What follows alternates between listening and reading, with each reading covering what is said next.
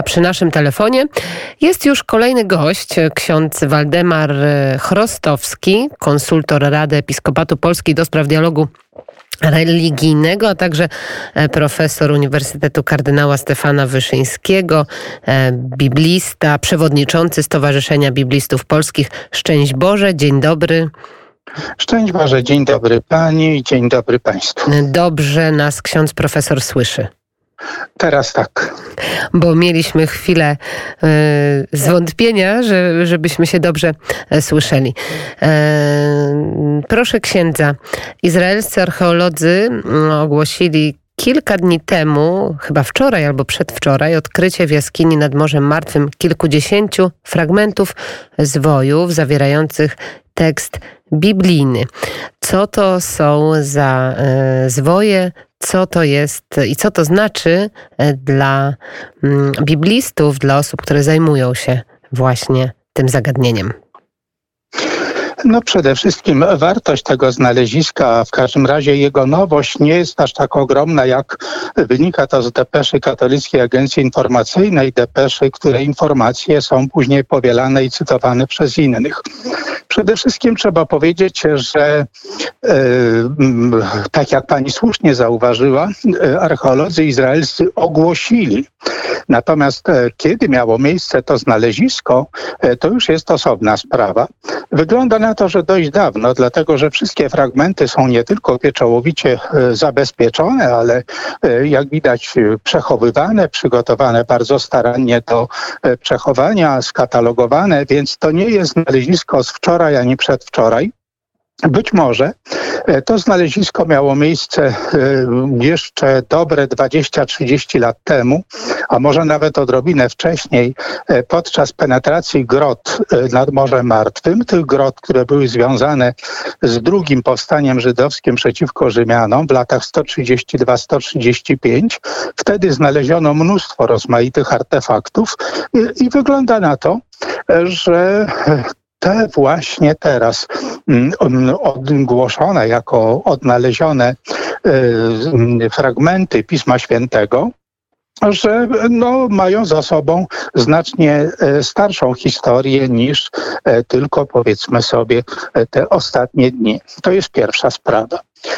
Sprawa druga to jest to znalezisko bardzo ważne, ale znalezisko, które wpisuje się w pozostałe znaleziska, których było już sporo i ono w zasadzie do historii e, tekstu biblijnego e, to niewiele wnosi. Jeżeli wno, wnosi, to e, pod zupełnie innym kątem widzenia niż to w Polsce rozpowszechniano dzień czy dwa lata, czy dwa dni temu. Otóż są to fragmenty księgi Nahuma i księgi Zachariasza, ale fragmenty napisane w języku greckim. Zatem e, problem czy pytanie podstawowe brzmi tak.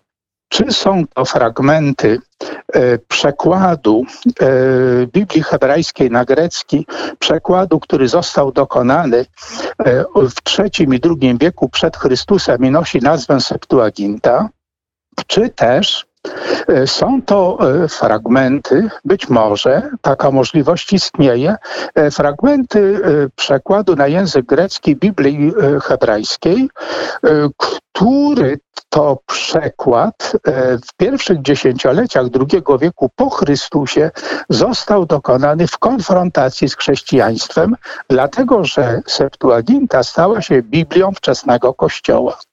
Nie potrafię powiedzieć, czy z tak krótkich fragmentów e, da się znaleźć odpowiedź na to podstawowe, e, fundamentalne pytanie. Jest to pytanie, które dla przeciętnego słuchacza czy przeciętnego odbiorcy brzmi bardzo specjalistycznie. Tak, dokładnie tak Natomiast... tak jest, proszę księdza. Tak jest. Tak. Tak jest, tak, mówię, tak. że tak jest, na pewno tak jest. No właśnie, no tak, natomiast dla biblisty to jest, podstaw, to jest pytanie bardzo podstawowe. E, z tego tak czy inaczej wynika jedno, że w bliskości Jerozolimy, dlatego że te groty są od Jerozolimy oddalone około 30 kilometrów, zatem bardzo, bardzo niewiele. E, otóż w bliskości Jerozolimy odnaleziono fragmenty Biblii w języku greckim. To wskazuje, że albo e, wśród tych powstańców, którzy pod wodzą Barkochby zbuntowali się przeciwko Rzymianom, jak powiedziałem, w roku 132 już po Chrystusie, e, że byli mm, Żydzi pochodzący z diaspory, albo też, że nawet na terenie samej Judei E, gdzie miały miejsce te wydarzenia, byli Żydzi mieszkający tam, którzy mówili w języku greckim. Jedno z tego wszystkiego wynika dość jednoznacznie, mianowicie, że judaizm tego okresu, życie tego żydowskie tego okresu miało charakter wielopostaciowy.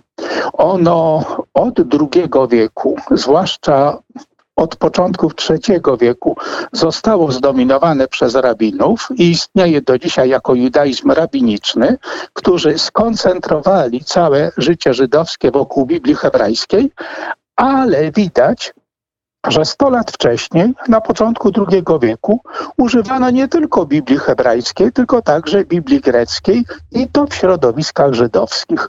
E, wtedy, gdy Biblia grecka była też, jak zaznaczyłem wcześniej, Biblią e, chrześcijan, Biblią Kościoła Apostolskiego. Więc to znalezisko jest rzeczywiście bardzo ważne, bo ono rzuca nam e, światło, jak powiedziałem, na wielopostaciowość e, życia żydowskiego i na wagę e, Biblii istniejącej w języku greckim.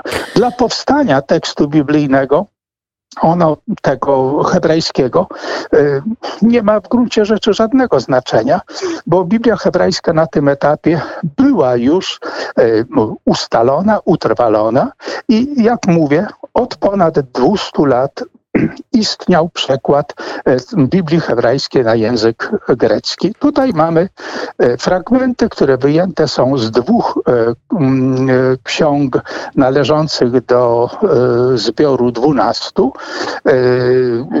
czyli do zbioru dwunastu proroków mniejszych, ale one są tak maleńkie, że no, można je, można cieszyć się, że w ogóle są, ale mają większą wartość z chrześcijańskiego punktu widzenia, dość paradoksalnie, niż y, powiedzmy z rabinicznego punktu widzenia. Mm, proszę księdza, wiemy, że od 2017 roku y, izraelski nadzór nad zabytkami przewodzi akcji tej całej mającej na celu uratowanie artefaktów właśnie z jaskiń na całej pustyni judzkiej, ale to tam też dochodzi do częstych grabieży z tego, co się słyszy, z tego, co dochodzą informacje które mają właśnie miejsce w tym regionie od czasu słynnego odkrycia zwojów z Qumran. Jak to wygląda tam w praktyce? Jak ta pustynia judzka jest y, eksplorowana? Jak, y, jak, te, y, jak te mm, badania, jak te poszukiwania tam przebiegają?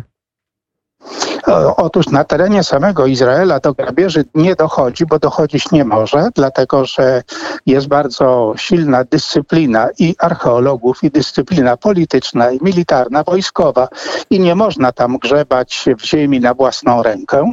E, trzeba mieć pozwolenie ze strony Izraelskiego Departamentu Starożytności, a takiego pozwolenia e, ktoś, kto nie jest Izraelczykiem albo Żydem, no, no nie, nie, nie, nie otrzyma, nie dostanie. Może je dostać tylko w ewentualnej kooperacji. Więc na terenie Izraela mamy do czynienia e, nie tyle z grabieżą, to znaczy tam grabieży, jak powtarzam, nie ma.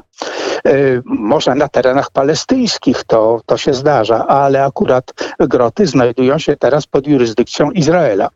E, więc natomiast to, do czego może dochodzić i rzeczywiście dochodzi na terenie Izraela, to są tak zwane fake newsy. To są artefakty albo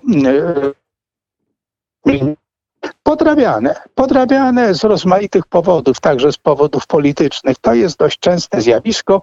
Ja pisałem o tym jeszcze 20 lat temu, e, dając liczne przykłady tego rodzaju procederu, e, tego rodzaju podróbki, które e, fałszują albo powiedzmy sobie zmyślają pewne artefakty w nawiązaniu do informacji czy wzmianek znanych z Biblii, po to, żeby coś uprawomocnić, uwiarygodnić, udowodnić, podkreślić, e, a kiedy e, tacy sprawni fachowcy dobiorą się do takiego artefaktu i stwierdzą, że to jest po prostu no, no, no, no, no fake, podróbka, e, no to albo znika, albo zostaje rozbity i nikt o tym potem nie mówi. I, i, i to było, to, to jest częsty proceder. Natomiast jeżeli chodzi o grabież, to z grabieżą yy, mieliśmy do czynienia na terenie Iraku po inwazji wojsk e, amerykańskich i sprzymierzonych. Otóż tam mnóstwo dzieł sztuki, mnóstwo artefaktów zostało zagrabionych i do tej pory albo wiadomo, gdzie są, albo nie wiadomo, gdzie są, ale oczywiście z czasem wyjdą w jakichś muzeach albo w zbiorach prywatnych. Do grabieży też dochodzi na terenie Syrii, czyli wszędzie tam, gdzie jest wojna, wszędzie tam, gdzie brakuje e, skutecznej administracji i nadzoru politycznego, no to tam jest grabież i okazja do, e, dla złodziei, dla których te, ta e, starożytność jest atrakcyjna. Atrakcyjna nie tylko z powodu ceny, ale z powodu, z powodu e, takiego charakteru propagandowego. Dlatego, że wiadomo, a na Bliskim Wschodzie to jest szczególnie jasne, że ten, e, kto poznaje przeszłość i panuje nad e, przeszłością, ten jednocześnie skutecznie projektuje i kształtuje przyszłość. Święte słowa, bardzo dziękuję za te kilka zdań na temat tego najnowszego odkrycia. Mam nadzieję, że jeszcze na antenie Radia Wnet z księdzem profesorem Waldemarem Chrostowskim się usłyszymy nieraz. Dziękuję bardzo. Dziękuję bardzo. Wszystkiego, wszystkiego dobrego, i pięknego dnia z Panem Bogiem. E, Waldemar, ksiądz Waldemar Chrostowski, biblista, który jest zaangażowany w dialog katolicko-żydowski, właśnie był naszym gościem.